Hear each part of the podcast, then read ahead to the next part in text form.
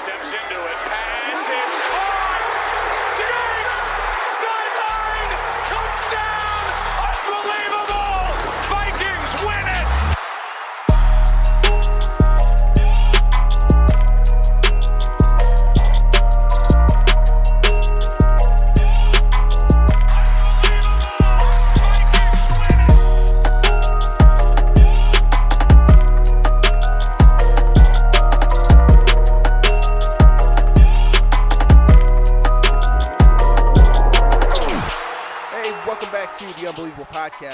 BJ Rydell, back here with my guy, Drew Mahowald, and today we are breaking down the impending matchup between the Minnesota Vikings and the Detroit Lions.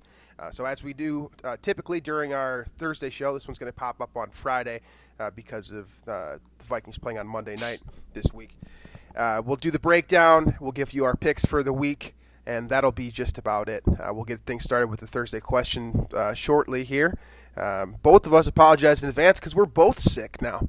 Yeah, So, it's great. yeah, and uh, at, at some point you might uh, you might get some car muffler sounds from us, and uh, we apologize in advance for for that. But the show must go on. So that is the game plan for today. So let's start her off here with the Thursday question. All right. Um, let's do. If you were a ghost, what city would you haunt for eternity? Oh my god. Okay. Uh, I can't remember who I stole this one from, but I've been I've been taking the I've been see, like on Twitter and using uh, taking people's jokes on Twitter and kind of reframing them as questions because I think it's they're more fun. I, I think this was a comedian Um, that said this one. okay. Well, that pertains to, you know, our our topics of discussion on the show. You know, the Minnesota Vikings. You know, it'd be fun to haunt like Green Bay or Philly. Right, right. Uh, in my own personal life, uh, like you know, growing up in South Dakota, nobody liked Huron, South Dakota. You can So- take you can take haunt like you, it doesn't need to be. I, I know it's it has a, a negative context, just the word haunt, but it could also just be like which you know which city would you like to be a ghost in? Like it could be the you know uh, what city would you want to be a fly on the wall of? Oh, okay. That okay. type of thing. That's a little So different. you could be Casper the Friendly Ghost if you want. I mean, if you want to go, you know, truly haunting and you know ruining lives, that's up to you too. That says a little something about your character, but it is what it is. Yeah. Okay. Okay. Um. I mean, it'd be it'd be kind of fun to just be like in Times Square all the time. I don't know, just Yeah. like see what weird people are doing, you know. Yeah. And uh, ghosts don't smell, so like you can't smell how the garbage everywhere in Times Square. So Right. That's a good point. I don't know. That's one thing to if you're if you like people watching, I think Times Square would be the place to go. Yeah. So my initial thought was the same one as yours. That uh, if I was a ghost, I'd obviously want to go to like Green Bay and make sure that like every extra point snap like sailed over the, the, uh, the holder's head. You know. Um, but so what I did is I kind of combined what that line of thinking along with um, the kind of the, the more fun, like you were saying, like a people like a people watching type of thing. I think New Orleans would be the place that I'd want to haunt because that's I, good. I could I could rattle the Saints and continue to Mardi Gras. yeah, and then Mardi Gras exactly yeah, and I think that mm, uh, New Orleans in general is like a ghost like a ghost city. Like I, I remember I've I feel like I've heard people talk about ghosts in New Orleans like more often than than like other cities. So I feel like I'd have some buddies down there too to like hang out with and you know get some get some phantom calls, no pun intended, on the Saints. Yeah, Uh, pun intended. uh, yeah, so I think that's I think that's probably the best place to go. Um, but as far as being a ghost goes, I mean, there'd be there's I'd, I'd like to travel everywhere and you know mess with everyone because like how much how much fun would that be honestly to just like nobody can tell that you're there and you just get to do whatever you want. No one can stop you, and if they try to stop you, they they sound crazy. yeah. That's the that's the dream right there. So, all right, that's the Thursday question. If you'd like to respond yourself, feel free to comments in the Daily Norseman comment section below, or send us on Twitter at unbelievable underscore mn. And from there, let's uh, let's jump into this breakdown here. So, Vikings are going up against the Detroit Lions at home. Up at US Bank Stadium this week, it is a rematch from earlier this season in which the Vikings got a 42 to 30 victory at Ford Field. Uh, generally speaking, when we do these breakdowns, uh, these weekly breakdowns on teams, uh, it gets a little bit repetitive with the divisional matchups because obviously yeah. it's the same team. But Detroit is a very, very different team from when the Vikings saw them. What was it, week six, I believe? Yeah. Well, uh, it, I mean, obviously, a lot of that's due to the quarterback position. Right. That's the that's the main thing. But also, the offensive playmakers have changed a little bit as well.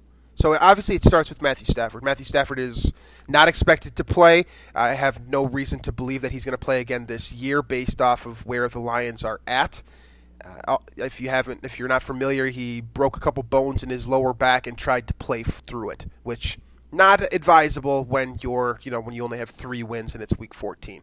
So uh, I would not expect Matthew Stafford out there. That means that the Vikings will get the rookie out of Purdue, 24-year-old David Blough, who actually put on a show last it was, Thursday. I was impressed. Uh, I was very, very impressed. Yeah, you get the. I mean, the Bears' defense is still formidable, and he. I wouldn't say picked them apart, but the first couple he drives, took he advantage definitely did. of. He took advantage of every mistake that they made, which, you know, it, that's something that you hear a lot about, like veterans, right? Like you hear, um, you know, you hear about the, the veterans or the more experienced quarterbacks, kind of taking what the defense gives them, type of thing, um, and finding the holes in their defense, and that's exactly what David Blough did. So. Uh, and he's got two really good weapons for sure on the outside mm-hmm. with uh, Golladay and Marvin Jones, who, by the way, Marvin Jones, yeah, four touchdowns last time against the Vikes. Mm-hmm. Yeah, right so, after I said that he sucked again. Yeah, yeah. So I'm not gonna so, say I'm not gonna say that this time. Probably I don't. I probably, probably don't. I might. Um, probably don't. So Blough makes his first start in the NFL. Like I said, he's a 24 year old rookie. Played his college football at Purdue. Uh, he was an undrafted free agent. That's basically all there is to know about David Blough. He's no superstar by any means. He doesn't have the measurables. There's no superstar quality to him. He's not a fun personality from what I've seen from his press conferences. There he's just a guy and he's out there and he gets the start last week on Thursday, Thanksgiving, against Chicago, which uh, in my opinion is probably the second to last team I'd want to play in my first start, uh, behind only San Francisco's defensive line. I mean, Chicago has all the playmakers. They take advantage of your mistakes, generally speaking. Uh, they have a, you know, Chuck Pagano is a solid defensive coordinator who takes advantage of, you know, the tendencies of young players and players who, you know, don't have much experience in the league. And Blough showed up there and he threw all over the field. And I think that, you know, the point that you made about the playmakers that he has on the outside – uh, that really was a big difference. I mean, Kenny Golladay has come on very strong the last several weeks, despite the fact that the Lions have not been doing much winning lately. Right, and I mean, Golladay's always been a stud, I think. Right. And so, Babytron kind of, or whatever the hell they call him. Is that what they call him? Baby Babytron, I think. Something I mean, it like makes that. sense. He's kind of got a little bit of that, um, that skill set. Obviously, not nearly what. There is um, no such thing as a as a Calvin Johnson equivalent, but this is pretty close if you look at but, his uh, measurables. Uh, yeah, he's that type of player where kind of he can he wins contested catches. He's big body, um, and then Marvin Jones wins with route running too. I think so. Uh, he's got great weapons to to use, and they've both beaten the Vikings, you know, in the past. Uh, Jones really essentially has two like elite games against the Vikings, and then kind of mediocre games around that. And Golladay's always just a tough tough cover anyway. So uh, this the team is obviously a lot different than when the Vikings beat them in Detroit, but mm-hmm. um, it, uh, they're not to be disregarded, I guess, because if Blough can play like that against Chicago's defense, you know, I would consider Minnesota's defense right now a lot worse than Chicago's. I think a lot of people would agree with you on that. Yeah, yeah. So, uh, in some ways, I see it as a get right game for the defense because you got you know a very inexperienced quarterback uh, going on the road for the first time in a stadium that's tough to play in. You know, you get that element to it, but um, also, you know, he handled a really good defense pretty darn well on Thanksgiving, mm-hmm. and it's also plausible that he, you know, can put up another good performance like that against the Vikings defense that has been reeling. It is also worth noting that the first round draft pick of the Detroit Lions, TJ Hockenson, out of Iowa, will be missing this game. He was placed on IR earlier this week. Uh, he will not return this season. So that's another difference that you'll see here. Yep. Jesse James and Logan Thomas, the former Virginia Tech quarterback. Uh, for those of you who uh, followed the draft, what was it, three years ago? I remember the Logan Thomas brigade of people being like, no, he's not a tight end. Well, folks, He is a tight end. That's what he is now, and he's probably the starter because Jesse James is not that great. So. Uh, those are the two tight ends that will be replacing T.J. Hockenson. Um, considerably less athleticism out of Jesse James. Uh, Logan Thomas, though, he's a force. I don't know why he was a quarterback ever. He's just a huge human being. He looks like a tight end. Uh, so I would keep an eye on him. He's the type of player that you know if you're going to make that weird conversion from quarterback to skill player, yeah, uh, he's the type of guy that can do that. So keep an eye on him for sure. Uh, the other major changes in the backfield. Bo Scarborough is finally getting a chance in the NFL. Uh, if you remember correctly, he is, I believe, a sixth round pick uh, out of Alabama. Uh, he has not, for whatever reason, I, I, never understood this because he was a beast at Alabama. Was running people over left and right. He looked like uh, kind of a Derrick Henry light uh, based on his stature and his running style. Yeah. And he kept getting cut over and over and over and over again. And Detroit has had some has had some problems at the running back position this year. Uh, injuries have been, you know, haven't helped at all. Uh, Ty Johnson has not had any success when given the opportunity. Uh, J.D. McKissick is basically your Theo Riddick of 20, 2019, so he's not a between the tackles rusher. There's not a whole lot that you're going to get out of him from a rushing perspective, but Scarborough, man, I mean, if you've watched his last few games, he's not the most efficient runner in the world. You know, he's not going to be a guy that's going to get you, you know, eight nine, ten yard carries consistently. Uh, but if you want four yards, I mean, this is the guy right here. He is a goal line back. He kind of looks like, I mean, honestly, like he looks, he has the feel of Derrick Henry. I see some Jerome Bettis in him. Obviously, I'm comparing these. I'm comparing him to. You're comparing you know, legendary players, right? So and I'm doing I'm their... doing that to exaggerate the skill set here. I'm not saying he is those players. I'm saying that's the type of skill set that he has. He's a solid, probably I would say he's a two down back in the NFL. I haven't seen much out of him in terms of being a receiver, uh, but he can definitely run between the tackles and. He, he mirrors a lot of what Chris Carson's running style was, and we saw what he did last week against the Vikings. Yeah, this is true. The Vikings' interior defensive line was destroyed. So, and he is one of those runners that he'll fall forward every time, mm-hmm. and he'll pretty much right. pick up positive yards for the most part. So, uh, that is going to be another you know, X factor to watch. I'm not as concerned about you know I think Seattle's running game as a whole is obviously right. much more dangerous. They scheme it better too.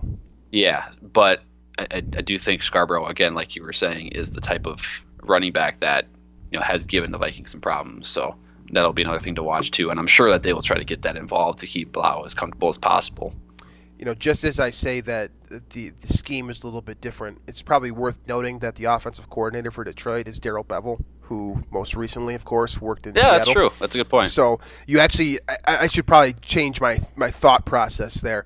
Uh, you'll probably see a lot of the same style that you saw um, last week against Seattle, uh, based off of the tendencies that. I, mean, I would imagine the blocking schemes are similar, but yeah, um, I think you know obviously when you have Russell Wilson, that you right, have the option right. to do kind of that zone read stuff or um, a lot more looks out of shotgun. You know when you kind of give that the threat of Wilson using his feet a little bit more versus you know a, a, less mobile guy. You don't see Stafford or you haven't seen Stafford doing a whole lot of that. Mm-hmm. Um, Driskel either. You know, you didn't see a whole lot of that from those guys. So that I think that's where I think it might differ, and maybe that gives a little bit more of a, um, you know, unpredictability type of thing for for Seattle that maybe Detroit doesn't quite have. Yeah. Uh, that's certainly the case. The offensive line uh, remains the same from uh, what we talked about, you know, several weeks ago. Uh, the big guys on the outside, Taylor Decker, former, for, for, for, former first round pick, Taylor Decker. Sorry about that. Uh, Ricky Wagner, the big free agent signing from a couple years ago, coming back out from Baltimore.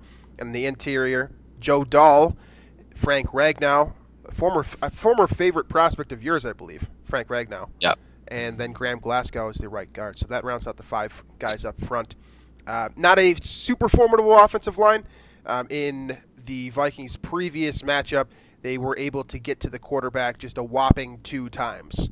And I'm, I, this probably won't shock you. The two sacks came from Danielle Hunter and Everson Griffen. So um, I would expect to see the pressure coming off of the edge once again. Uh, the Vikings certainly need to get some interior pressure going, though. We talked about this a little bit on the last episode here. Uh, I think Armon Watts needs to be involved more. I think I, I you know, I, I, feel like I'm that's becoming sort of a popular opinion among Vikings fans. Uh, based off of what we have seen in terms of creating pressure on pass rushing downs from Shamar Stephen, Jaleel Johnson, and uh, kind of a, a, bit of a crippled Linval Joseph, who certainly just does not look you know the same as he did two years ago, and obviously he's coming off of that surgery. So uh, maybe he'll look a little bit better after you know another week removed from that surgery. But yeah, he's still trying to catch his breath from that touchdown last year. Yeah, that's a, that's a good point. Uh, so that is uh, that is basically what you're going to see from this offense. Uh, the big playmakers, of course, Kenny Golladay on the outside. Uh, that matchup with Xavier Rhodes, that's that's dangerous. Rhodes has never fared too well against Jones or Golladay, but if uh, you know Rhodes is obviously not having too hot of a season, and the last couple weeks have sort of been the epitome of what he has become. And the, both of these wide receivers have made him look foolish in, in the past. So uh, that's probably the matchup to watch there. Uh, I would also keep an eye, you know, like I said on Bo Scarborough, the way that they try to use him, pounding the rock, especially if uh, Detroit gets a lead. But um, that's basically what you're going to be looking at for playmakers here. Yeah, for sure. And uh, I think overall, I, I, mean, again, Detroit's offense isn't like otherworldly or terribly concerning or anything, especially against Seattle. Uh, you know, comparing the two. But you know, I, there are pieces to watch for. Uh, I think Danny Amendola too is is another guy that he. Um, I think he was pretty effective against the Vikings last time. He got he got loose, I think, on a blown coverage once, um, and he had 105 yards and eight receptions yeah, against the Vikings. yeah, time. so uh, that's another guy to watch for. And uh, for what it's worth, the Vikings seem to kind of control the passing game. You know, like Lockett didn't do anything against or against the Vikings for Seattle, so like their slot guy um, didn't do a whole lot. But again, we've seen with the secondary, guys can get loose when they maybe uh, you know aren't expecting it, or maybe they're getting more open than they should be. So uh, I really am concerned about that. Really, that trio of receivers between Jones, Golladay, and Amendola. I think that's a group that all of them have in the past had success against the Vikings um, and had big games before. So it's this is a, an opportunity for that secondary to kind of prove that they still are, you know, uh, one of the, you know, they still can play, and they still can keep this team uh, competitive with the defense versus relying now kind of where how this the script has flipped a little bit in 2019 to where the Vikings are relying on offense to win games versus in the past few years it's been the defense. That trio, by the way, 19 receptions, over 200 yards, and four touchdowns last time against the Vikings. So yeah, well, this, all four touchdowns are Marvin Jones. But. Yeah, that's true. Uh, he had 10 receptions and 93 yards as well. Uh, so this could very well be another shootout. Um, the Vikings were able to get the best of Detroit last time. Hopefully, uh, for you know for Vikings fans' sake, uh, the defense shows up a little bit more and they get a little bit of help from playing at home as well. Uh, so moving over to the defensive side of the football here. Uh, Detroit has actually got a little bit healthier since the last time we saw them on the defensive side of the ball. Uh, that starts up front uh, with Mike Daniels is being is now in the rotation. He's actually played some hmm. football, uh, which is you know good to see. He's a, I mean I know he's a former Packer, but he's one of the funniest guys in the NFL. I root for him. Um, you've also got Damon Harrison, Snacks as they call him, and A'Shawn Robinson up front. Those guys are going to be dangerous, especially with the way that the interior has played as of late, uh, and really the whole season. Uh, Pat Elflein, especially, was not uh, well. He was screwing up a lot of things the Vikings were trying to do uh, last week, yeah. and I would kind of expect that to continue the, into this week. Yeah, for sure. Um, you know, this the Vikings offense is going to be. I'm not worried about them scoring points in this game. I'm really not. Um, even when it seemed like you know they were very conservative against Seattle, uh, you know, at least in the first half, and they were still able to put up points. I think they put up really 10 points before that game. Um, before things kind of got desperate, so to speak, offensively, they had the pick six, and then you had 10 points for, through the offense. And um, it seems like the Vikings are moving the ball pretty easily, even when they don't get aggressive. They're able to run the ball pretty well. Mattison, I like him as a runner too. Mm-hmm. Um, when if you know if Dalvin is limited in any fashion, so I'm not worried about the Vikings putting up points against this defense, even with some of those guys getting healthy on Detroit's side of the ball there. Uh, it, I, I I don't respect Detroit's defense very much at all. And you know, we'll get back to, you know, you mentioned a shootout. Uh, we'll get back to that in the lock of the week, but um, I'll. Uh, that's that's a little sneak peek there. But overall, I like the Vikings to score some points in this game, especially at home. Yeah, yeah. So the playmakers here, Uh, if you remember from the last time we talked about this, Trey Flowers, who came over from New England, Yep. the big defensive end, uh, basically a pure edge rusher. Uh, that's what he does best. Uh, he's going to get after Kirk Cousins, uh, especially if Riley Reiff is not on the field um, or is limited on the field. That's Okay. true. So keep an eye on that specifically. You've also got the cornerbacks. Uh, Darius Slay, one of the best in the business. Vikings did fairly well against him the last time they saw him, but historically, Darius Slay has been uh, a menace against the Vikings offense. So I would I, I never count him out of the game. Uh, he's as dangerous as they come if you make a mistake. And for as good as Kirk Cousins has been, uh, keeping you know uh, the football in you know with the offense and not turning it over the last couple weeks. Uh, if there is someone that can you know force a turnover from Kirk Cousins, uh, Darius Slay is definitely one of those guys. He's right up there with him. And then they've got the former Viking, Justin Coleman, uh, who plays primarily nickel, but you can also see him uh, moving out and towards kind of a safety position. Um, he's all over the place, and he's really become a hell of a player since the Vikings cut him. Uh, I believe the first training camp that I did, what was that, 2014 or something like that? So um, there's a lot of revenge games just going o- going around here uh, between Darrell Bevell, Justin Coleman, and I didn't. I, I don't know how I overlooked overlooked this, but this is also a Kyle Sloter revenge game. Oh yeah, I forgot about who that. Who was totally. uh, recently signed. That's Um, right. Well, he's going to be their QB two, I believe, right? Yeah. So um, obviously, we don't want to see an injury to Blough or anything, but um, There's a lot of Vikings fans that would love to see. I would certainly be more interested in this game if Sloter was playing quarterback for Detroit uh, at some point. But uh, you know, yeah, I mean, you got Darius Slay is obviously a guy who uh, I believe he actually made the interception in the. I think it was a Thanksgiving game a few years ago with Bradford at quarterback, where that kind of sealed the game for the Yep. For the Lions. Um, so he, I mean, they don't call him Big Play Slay for like no reason. You know, he he comes up with those plays. He'll jump the routes if you're getting lazy with a throw or lazy with you know the the stem of the route. Uh, he's going to make that play. So that's obviously probably going to be the test for probably Diggs. I don't know if Thielen's going to play this week. It sounds like he missed practice Wednesday and Thursday. So They didn't uh, rule him out yet, but I would not. I, I would not expect Zimmer him to play. Zimmer always whether a guy's going to play or not, he always tries to leave it as cloudy as possible so Yeah. the other team doesn't know what they're doing. But uh, it, maybe Laquon Treadwell will bust open for the most wide open touchdown of all time again. Who knows? But I mean, the Vikings put up points easily last time against this team, really without Thielen for Mhm. 90 percent of the game. So it, it's just I, I really like the way this offense is playing, um, and I don't I don't I don't see this team having having a problem moving the ball against Detroit. I really don't. Yeah. Uh, so it's not you know it, again you're right they they have a little bit more um, talent this time around. Daniels is back, but. I, they're just giving up points with ease to really everybody they play. Um, they made Mitch Trubisky look like a superstar like on Thanksgiving. So They did. that tells me did that. you know if if Tr- Trubisky can put what do you put up like 350 and a couple touchdowns and he he, he made you know he was everything was wide open for him and it Right. seemed like it was pretty easy for him. So I like I like Minnesota to move the ball quite a bit. Yeah, uh, I don't think anyone would blame you for having that take, given that uh, arguably the best performance of Kirk Cousins' Vikings career uh, came a couple weeks ago against Detroit.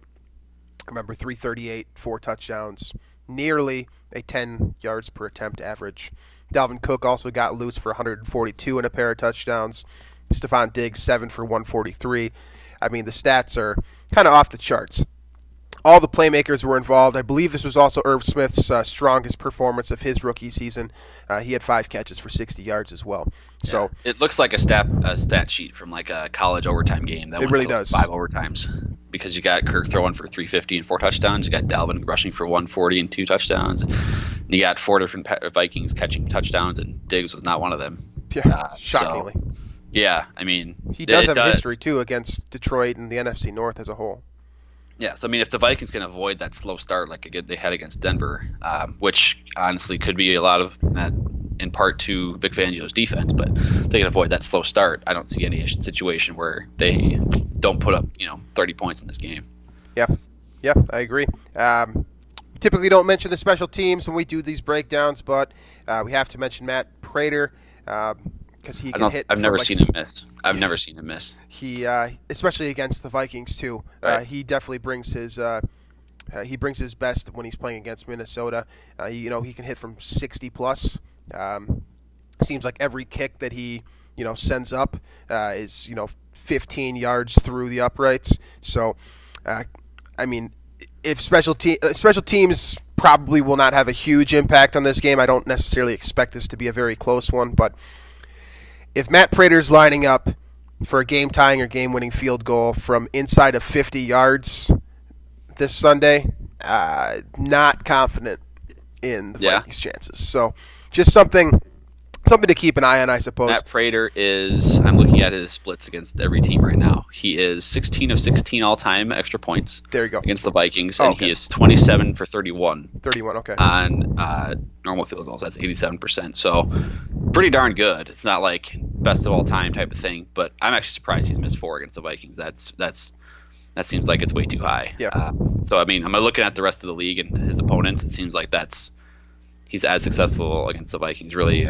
as he is against anybody. So Yep. um, the one exception is the you know uh, with the teams that have a solid sample size. Uh, the Giants he was 10 for he's 10 for 11, but otherwise. And then you got the Bears. He's 24 for 27. So uh, he he beats up on the NFC North because he's also 21 for 25 against the Packers. So he knows he knows what he's doing. That's for sure. He's about as good as it gets outside of Justin Tucker, basically. Right. So, Yeah, he's certainly in the top five. I would say.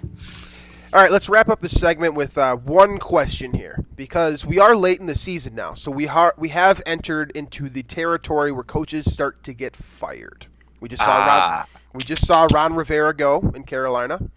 Um, I don't know if Matt Patricia makes it another week if he gets blown out by the Vikings again. Now, let me give you my reasoning behind that. One, he's a defensive coach. Okay, he allowed 42 points to the Vikings the first time around. Like you said, he made Mitch Trubisky look like an MVP candidate last week. Uh, he has not been successful dis- defensively, despite the uh, Detroit franchise doing everything and anything to get him playmakers on the defensive side of the ball that fit within his scheme. You know, paying all that money to Trey Flowers. Right. Uh, it- they have given they've tried to give him every asset that he wants. He's had every opportunity to kind of turn this defense arou- around, and the Lions are not only not winning games, but the kind of the forte of their yeah, head I mean coach. they're they're 30th in pass defense. They're 23rd in rush defense. They are 30th in first downs allowed defensively. Okay, so there you go. So that's my here. That's my question. Then you've got the information now. Does Matt Patricia make it through this game? If let's say the Vikings win this one, they they put up 35 and win this game. Does Matt Patricia make it to Um, next week? See, at this point, I feel like they would have fired him already because they're out of playoff contention, right? hmm Um, I think if they're going to fire him, it's going to be after the season. That's that's a fair point. The so the reason why I bring this up is because they do have Darrell Bevell on their staff who could easily step in and all of a sudden oh, I I don't disagree. Uh, and it seems like you know offensive coaches are becoming offensive head coaches are becoming more and more of the the trend uh, on teams that are you know successful. You know, Kyle Shanahan, uh, obviously Sean Payton in New Orleans has been the guy forever. Yep. Um, you know, you can go on and on with the list there, but like you know, offensive gurus, so to speak, are taking the league by storm. Obviously, Matt Patricia is a, a defensive coach, and b his defense stinks. So, not a great combination for your head coach. So, I, I really think he's at this point, unless they string together some wins down the stretch, uh, I think he's done after the season. But I think they would have they would have let him go by now if they were going to in the season. Also, C, he uh, does not have a great reputation within the media either, which doesn't really help. I'm Right. sure uh, Miss Ford is not a huge fan of the perception of Yeah, Matt I mean, for what it's worth, the situation is a little bit like Carolina, right? Um, started off the season pretty well, like they were competitive. They, I think, wasn't Detroit two and zero and one or something after three games. Mm-hmm. Yeah. Um, and they should have been 3 and 0. Yep, you're right. And then, you know, their starting quarterback goes down, um, backup quarterback comes in there, and then they kind of struggle. Uh, and now they're qu- quickly out of the playoff picture, right? That's kind of how Carolina is. They were, what are they? What were they? Four and two, five and two. They And won four straight, or what was it, five straight with Kyle Allen at quarterback, Yeah, and then yeah. fell off a cliff and there. then quickly it fell apart. The defense is struggling. Um, you know, Rivera, defensive coach, Patricia, defensive coach. So I I definitely see the possibility of him getting fired after this game. Uh, I would I would assume my thought is they're going to do that after the season, but you know it's not a crazy take. I don't believe that Detroit is historically a team that likes to fire coaches mid-season either. By the way, um, they don't have like a, they're not Yeah. trigger happy in that regard. So Honestly, they probably should have just kept Jim Caldwell. they probably should have, but apparently Because- winning one playoff game, you know, in what was it five or six years Was it? I think he was fired after like a nine and seven season. after winning. I think he won a playoff game, and then it was either the season after he won that playoff game or I think the it was a season after, but still, I think I think he ended. That He's the only coach that's won a playoff game, or that's even made the. No, they didn't even win. I don't think he even won the playoff game, to be honest. No, but, I don't think they did. Uh, but he's the only coach to get them to the postseason. Yeah, because I think they went in 2013 and 2016, Yeah, and then So- I think it must have been after 2017 he was fired. Yeah, they probably should have kept him. Uh, it's not looking good. So, anyways, that uh, that about wraps up our breakdown here of Detroit. I we can move right into our picks here, uh, starting with the Vikings uh, and Lions here. What is your give me your, your your game prediction as well as the, the, the margin of victory for the Yep. winning team? Um, I do have the Vikings winning this game, but I do think Detroit covers. I think it's going to be. I think Detroit's going to put up points, whether it's garbage time or whether they just those receivers beat up the Viking secondary. Yep. Um, but I think overall, I think it's going to come down to Blough just making a mistake or two that's enough to make this, you know, like a 10 point game. Uh, so I think it's going to be something, you know, 34 24 or something like that. Uh, but I think the Vikings will come away victorious.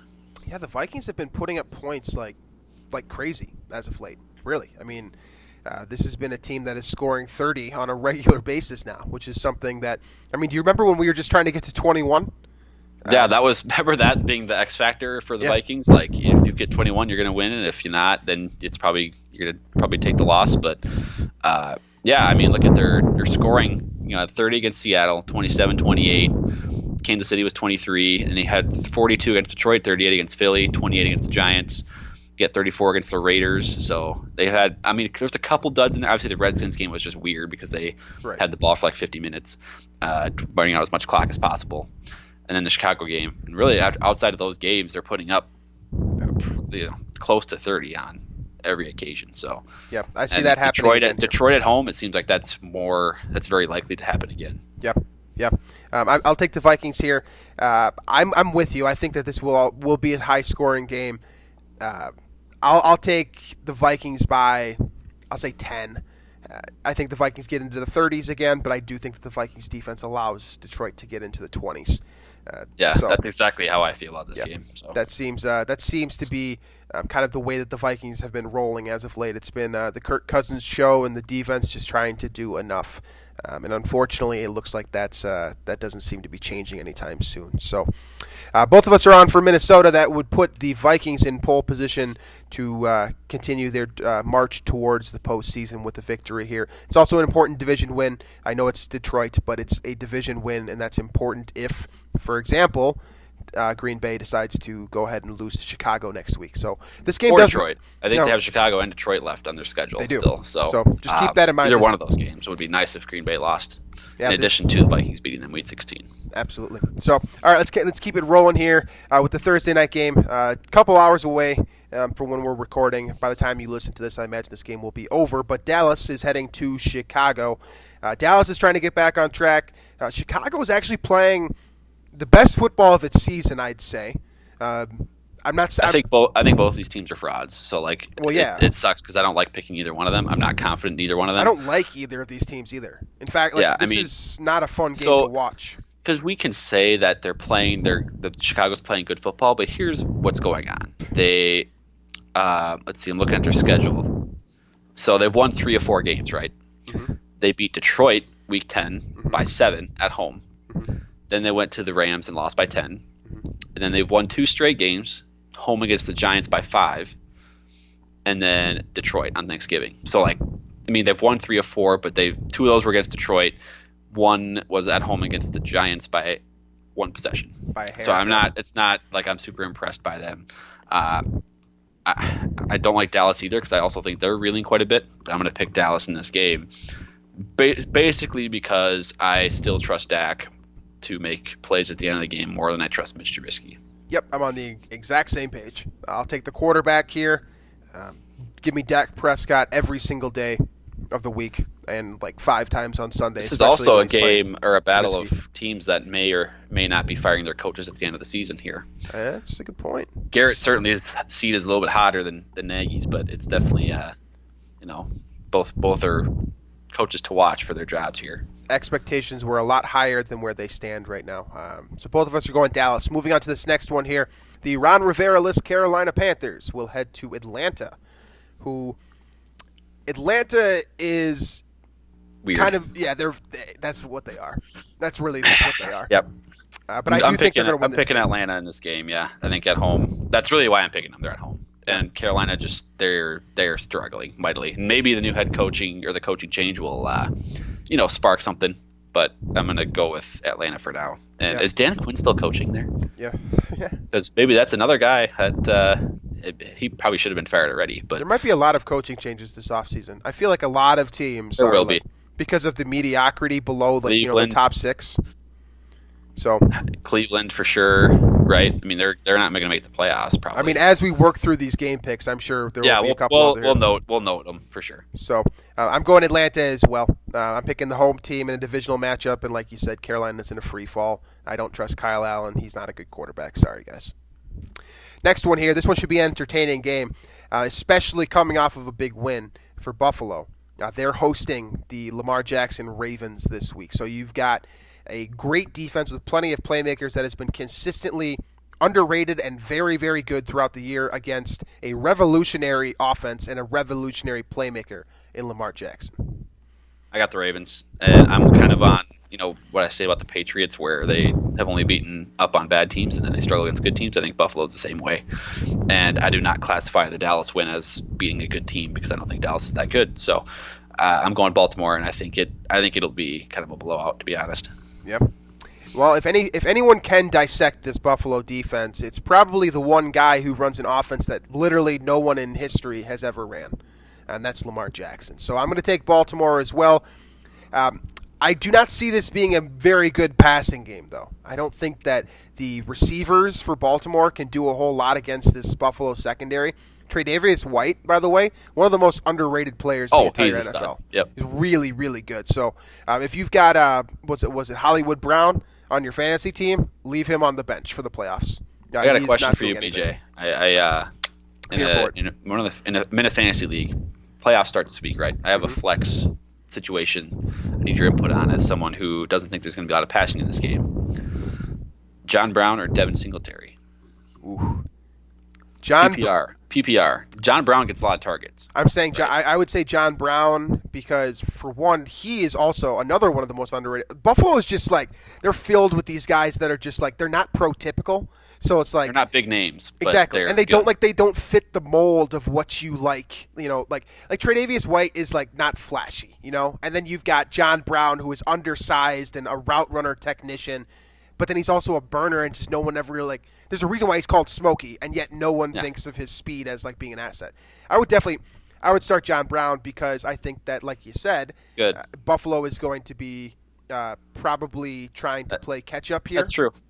Uh, so I would Oh, expect. I have a a scapegoat now for when that goes wrong. Yeah, well, my Deshaun Watson, uh, Sam Darnold decision last week uh, didn't go too didn't go too That's right. well. I remember. I remember advising you to start Watson because It- he's he's uh you know he's matchup proof. Yep, and he proved it last week. It didn't cost me, thankfully, but uh, that was not a good decision by me. So speaking of bad decisions, uh, Cincinnati at Cleveland, watching this game would be a bad decision, I think. I'll Uh, pick Cleveland, but I I, I Battle mean, for Ohio. yeah, I, I'm not. I, I don't really care about this game too much. I I was in on the Browns at the beginning of the season. I was in on the Browns basically until this week when they lost that game to Pittsburgh. Now I'm just done with them for this year. I'm going Cleveland. Uh, Cincinnati has no incentive to win anymore. They just needed to get that monkey off the back so they weren't 0 16. Now Yeah. they can just, you know, slowly march their way to drafting Joe Burrow number one overall. So Yeah. I'm taking Cleveland, no doubt on that one. Uh, another no doubter here, Washington at Green Bay. I mean, this would be. I'm going to watch this game just for the slight, slight, slight potential that Green Bay stumbles because Washington's defense has played, you know, a lot better than I think people give them credit for. But Yeah. I mean, this is pretty clearly going to be a Green Bay win. Yeah, I think. but but but Adrian Peterson has dominated the Packers in his career, so hey, it's worth noting, I suppose. eh, it's not really worth noting. But Packers are going to win. All right, Green Bay for both of us. Moving on to the next one. This is probably the best game of the week, I think. San Francisco at New Orleans. Uh, the two two of the top seeded teams in the NFL right now. Uh, well, actually, San Francisco's down to the five seed, unfortunately. But uh, top teams in the NFL in terms of wins so far this season. Uh, San Francisco's kind of trying to prove their worth against this very difficult schedule to end their season. And they're playing at the Superdome. Getting a win here So- would kind of prove that this is a good quality team. And one of the things that to watch for down the stretch is San Francisco's schedule because Yeah, they play at the Superdome this week. I think the Saints are going to win this game. I do too. and then they have you know they got Seattle again and they got the Rams again too. So it's San Francisco could fall very much so to 12 and 4 or 11 and 5, um, which the Vikings still have a very realistic chance at that five seed. Uh, and then playing the NFC East champion, which would be a lot better than going to Lambeau or New Orleans or um, uh, Seattle. So I like uh, I like the Saints in this game is what I'm saying. But again, that's another thing to watch for is San Francisco and their really tough schedule on the stretch. Yeah, this is the rare case where you're going to want to root for New Orleans as a Vikings fan. Uh, I've got New Orleans in this game. I said at the beginning of the year that they were my Super Bowl pick. I'm holding on to that um, despite the concerns that I've seen show up throughout the year. Uh, New Orleans defense, by the way, pretty underrated as well. One of the Yeah. um, they force a lot of turnovers. Mar- uh, Marcus Lattimore is very quiet, so no one seems to, you know, recognize his uh, you know growing greatness. I suppose. Uh, this New Orleans defense is for real too, so this could be a really low-scoring game. Might be a candidate for the under. Uh, just keep that one in mind. Uh, so after that, after that game, we got a real barn burner here uh, in the AFC East. Miami heads to the New York Jets. I don't care. Uh, neither, uh, I don't think anyone care. I don't think Dolphins like- or Jets fans care. I feel like it'd be very Jets for them to just like come out strong again and like dominate because what they they had like three or four straight games where they won them all and they scored like 30 points, and then they just laid the egg against Cincinnati. So I feel like they're gonna come back strong just because it's just weird. So that mean you're taking the Jets in this one? Yeah, I'm taking Miami uh, simply because DeVante Parker is a beast. yeah, that's He's true. so good. He's making. When I was right, I remember one of the first big articles that I wrote for Bleacher Report was breaking down the was it the 2015 wide receiver class with Kevin White, Amari Cooper, Yeah. DeVante Parker, and I had the gall to rank DeVante Parker ahead of both Kevin White Ah. and Amari. it worked for one of those. So yeah, um, but Parker's looking really good, and Ryan Fitzpatrick, by the way, like if you're gonna have like a dumpster fire organization, like he's the right guy to lead lead your. Oh team. yeah, because he like still makes them fun and like Yeah. entertaining, and he it, like they're they're playing really hard in Miami. Yeah. like actually, he like that. They have a Brian Flores has them playing. Yeah, a- like there's a guy that's not getting fired. yeah, despite only winning three games, and really he shouldn't have three wins. So Well, And- uh, yeah, I think he's like too good of a coach where they're winning games and they're trying not to. Like the organization is like giving away all their assets. Yeah. And they- they're still like competitive and winning games. yeah. Anyways, moving on to the next one here, Indianapolis. They are heading down to Tampa Bay. Uh, the Colts have not looked great as late as of late. Tennessee appears to be kind of taking over that number two spot with the eyes on Houston um, to win that division. Colts need this one big time, and Tampa Bay has been the ultimate roller coaster because Jameis Winston is going to keep you in every single games, but then also might break your back later on. Yeah. He's going to keep you in games and he's also going to give those games away. You know. So Does he do that I, this I week? Tampa Bay, I have Tampa Bay winning this game. Um, basically because they're at home. I think it's that's pretty much the only reason I'm picking them. Just they're at home. I am taking Indianapolis. Uh, by the way, Colts are not even favored in this game. Tampa saw Bay is favored, which is crazy. We'll talk about that later on with my gamble Ah, lock of the week. Okay. Uh, but I'm going to Indianapolis. I think that they're going to. They're well coached. I mean, Frank Reich is awesome. So I think that they beat this team, uh, despite you know Tampa Bay is also fairly well coached, but uh, the defense. I, I think the defense does just enough to slow down Godwin and Evans. So uh, they have zero running game. By the way, Ronald Jones is just straight trash. I'm sorry if you have him on your fantasy team because I do, and I had to. My God.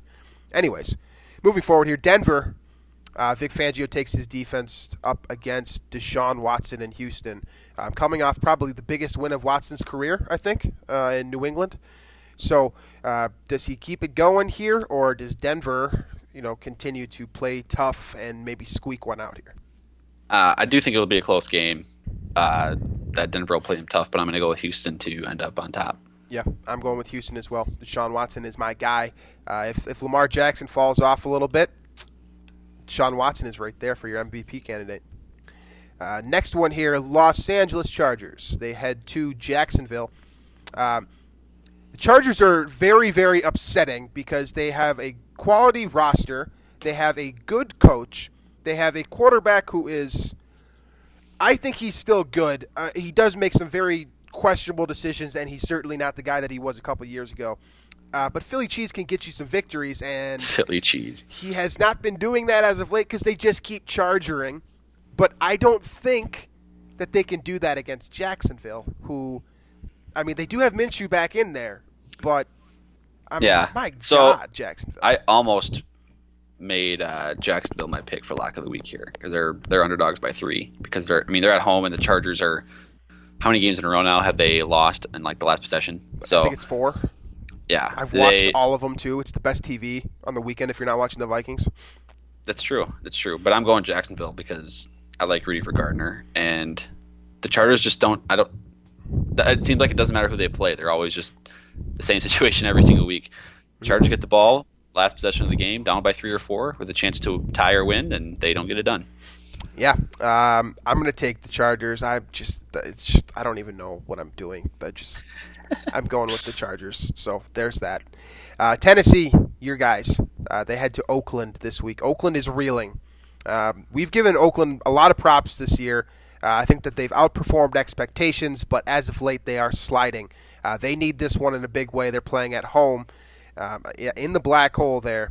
Uh, can Ryan Tannehill keep this thing going? I mean, he's getting to the point where he might earn himself a contract, uh, like a, a, a nice yeah, contract. a real con- Yeah. Plus, Derrick Henry can't be tackled right now. He's so unreal. I'm, gonna, My God. I'm going Tennessee. Yeah, I'm going Tennessee as well. Derrick Henry, by the way, uh, I believe I saw a stat. He's like leading the NFL in rushing since what week 15 of last year. Um, he's crazy. I mean, do you remember? Do you remember his draft prospect status? The way that Yeah. like, he was broken down, and everyone was just trying to find ways for that him that for him not to be good, and now he's literally untackleable. Yeah, He's crazy. he is. So him and Tannehill, they get it done in Oakland.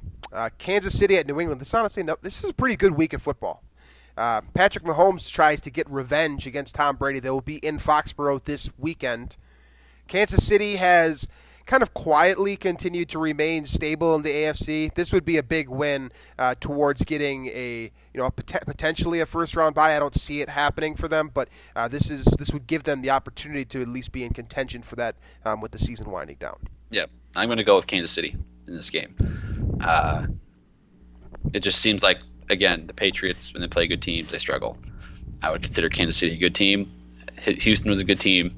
Baltimore a good team, and uh, it's like I don't know. I it seems like New England's pretty easy to read for me. I mean they they'll struggle in a game where they give up a lot of points. I agree. Um, I'm going with Kansas City as well here.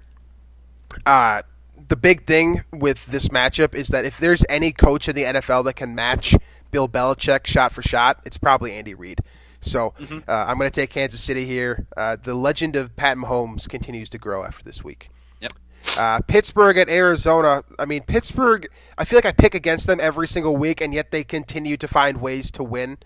Uh, they've got Kyler Murray this week.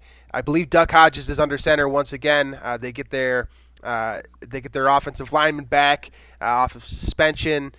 You know, I think Juju Smith Schuster is a candidate to return as well. Uh, James Washington is playing the best football of his career. Um, Mike Tomlin's got to be a candidate for close coach of the year as well. I mean, the things that he has done with this roster uh, is extremely impressive. Uh, can they get it done in the desert this weekend? Uh, I'm picking Arizona. That's more of a gut feeling than anything else because I don't know. I'm just I like Arizona more than I should, and like even be, before the season, I picked them to finish second in that division, which clearly is not going to work out. Uh, but I don't know. I just give me give me Arizona for really no reason.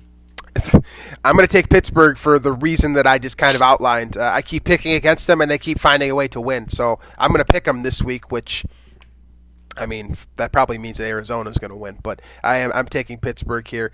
They, I don't I don't know what they're doing right, but they, but but they're doing something right. And Minkah Fitzpatrick has been unbelievable since they got him. So uh, definitely a defensive player of the year candidate, uh, especially if Pittsburgh continues to find a find ways to win and you know kind of find. Uh, gets into the playoffs, you know, despite everything that has gone down there. Uh, next one here, Seattle at Los Angeles, a divisional matchup here. This is a must-win game for the Rams. Uh, this is kind of a weird one for Vikings fans because uh, it's a it's a it's a lose lose situation. If the Rams win here, or a uh, win win situation. Yeah, I, I, suppose. Yeah, depending on how One you look at gonna it. lose. Well, that's true. Uh, so if Seattle loses here, uh, the Vikings can kind of they have the opportunity to move up uh, past them, I suppose, or get close. Not they get to they have the opportunity to get closer. But if the Rams win, they narrow, potentially could narrow the uh, deficit in the wild card race. So this is a tough one here. I think that there's a clear favorite, but this is a divisional matchup, and you never really know what can happen in those games. Yeah, I'm picking the Rams to win this game, um, and uh, it, it's like the fact that it's in, uh, you know, the, it's a Rams home game helps me out in believing in Jared Goff. Yeah. So it's kind of one of those where if good Goff shows up, I think the Rams win, but it's very possible that, you know, bad, bad Goff shows up because he hasn't he hasn't shown out for a little bit now, and I think he's due for one of those games where he is just a clunker and they lose, you know, 34 to 10 or something. Yep. So uh, I'm picking the Rams, uh, it, it, which is again good and bad for the Vikings, but um, I, I don't know. I, again, this is a, this, it's, it's a straight pick 'em. I think at least it is on my bookie here. So uh, I don't know. I'm going with the Rams. That's I don't feel great about it. Uh, I'm going to take Seattle just because they're the better team. That's that's really it. They got the better I don't think quarterback. they are though. I mean, they are, but like, I mean, talent wise, not even close. The Rams are the more talented That's team. yeah, that's that's true. Um, it, this is this really is like this is a toss-up game, uh, especially because it is a divisional rivalry. The Plus, Rams have always played Seattle tough. Jared Goff is such a wild card that you you can't predict it. It's just impossible. He's had the highest of highs and the lowest of lows, just like the last three weeks. Yeah, so I guess it makes sense that we're split on this one. Uh, final game of the week, your Monday night matchup. the NFC East once again featured in prime time. Everyone is going to be thrilled to watch the Giants, and Eli Manning makes his return to the field against the Philadelphia Eagles, who are coming off another ridiculous loss against the Miami Dolphins. Who you got? I got Philly. Um, yeah, I, I, I this game that, that doesn't do it for me. It doesn't, I- dude. This is just like this is ridiculous. Stop putting the NFC no, NFC East every single week on Monday night.